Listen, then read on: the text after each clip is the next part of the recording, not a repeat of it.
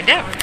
Hi, this is Umida Switlow calling from CUSO VSO West, and today I just bumped into Joe Bennett at the People Summit on Main Street, Car Free Day. And here he is, an RV. Tell me, Joe, where did you go and serve with us? I was in Lao PDR from 2004 to 2005. And what were you doing there? I was working in the south of Lao on uh, village uh, natural protected areas and fish conservation. So you're a biologist? Yes, I am, yeah. What yeah. did you study? Uh, I studied in Ontario at Queen's University, and then I worked for a while before I uh, took the CUSO position. And was that uh, your first volunteer position overseas? No, it wasn't actually. In uh, about five, actually seven years previous to that, I'd been in South Africa working with an NGO there as well. Do you remember the name of the partner organization you worked with? It was actually a unique situation because it was actually CUSO itself. Oh, okay. Which was unique, I believe, at the time to Lao PDR because uh, uh, the government being communist there, they had a very kind of different way of doing things. And um, CUSO was sort of a trusted organization. So CUSO was actually the leader on the ground for the. Uh, for the work. I, I, realize in other countries it's usually different. Yeah, yeah, usually we have partners, uh, NGOs, or government organizations in the field. So yeah. you said when we sat down that um, that it was a challenging experience. Yeah, it was. Yeah. Tell me about that because that happens. Oh yeah, for sure. Well, it was difficult in a number of levels. Um, I think some of the main difficulties were the um, lack of um, capacity on the ground and in terms of myself and in terms of the people I was trying to help, and also a sort of a systemic culture of corruption in the higher levels of government. And it, you know, I was in no place to kind of try to fight that.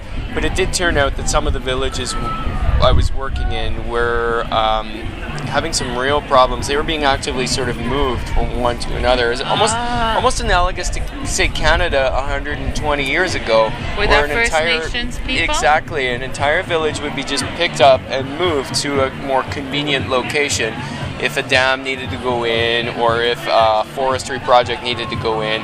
And I met a lot of lovely, amazing people there, including government workers. Um, a lot of lovely, amazing people there.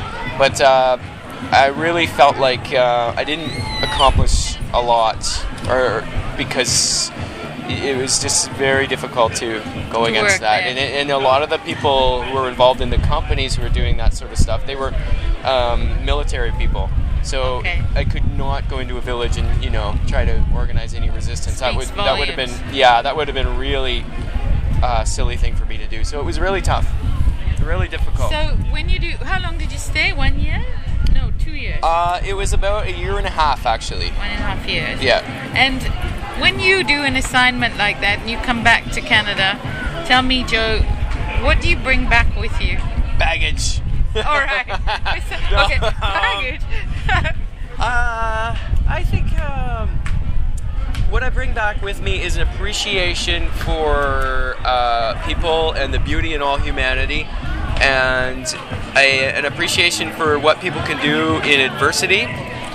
A love of my own country, of course, because I mean, for you know all of the issues with our own government, um, it's at least safe to criticize them here in Canada. yeah, here we are at this People Summit. Yeah, People can say exactly whatever what they, they want about Stephen Harper, and he's not going to, you know, some person's not listening in the background to make you disappear. Yes. And uh, I really think that um, I feel very fortunate, and it's made me want to stay politically active and politically kind of aware.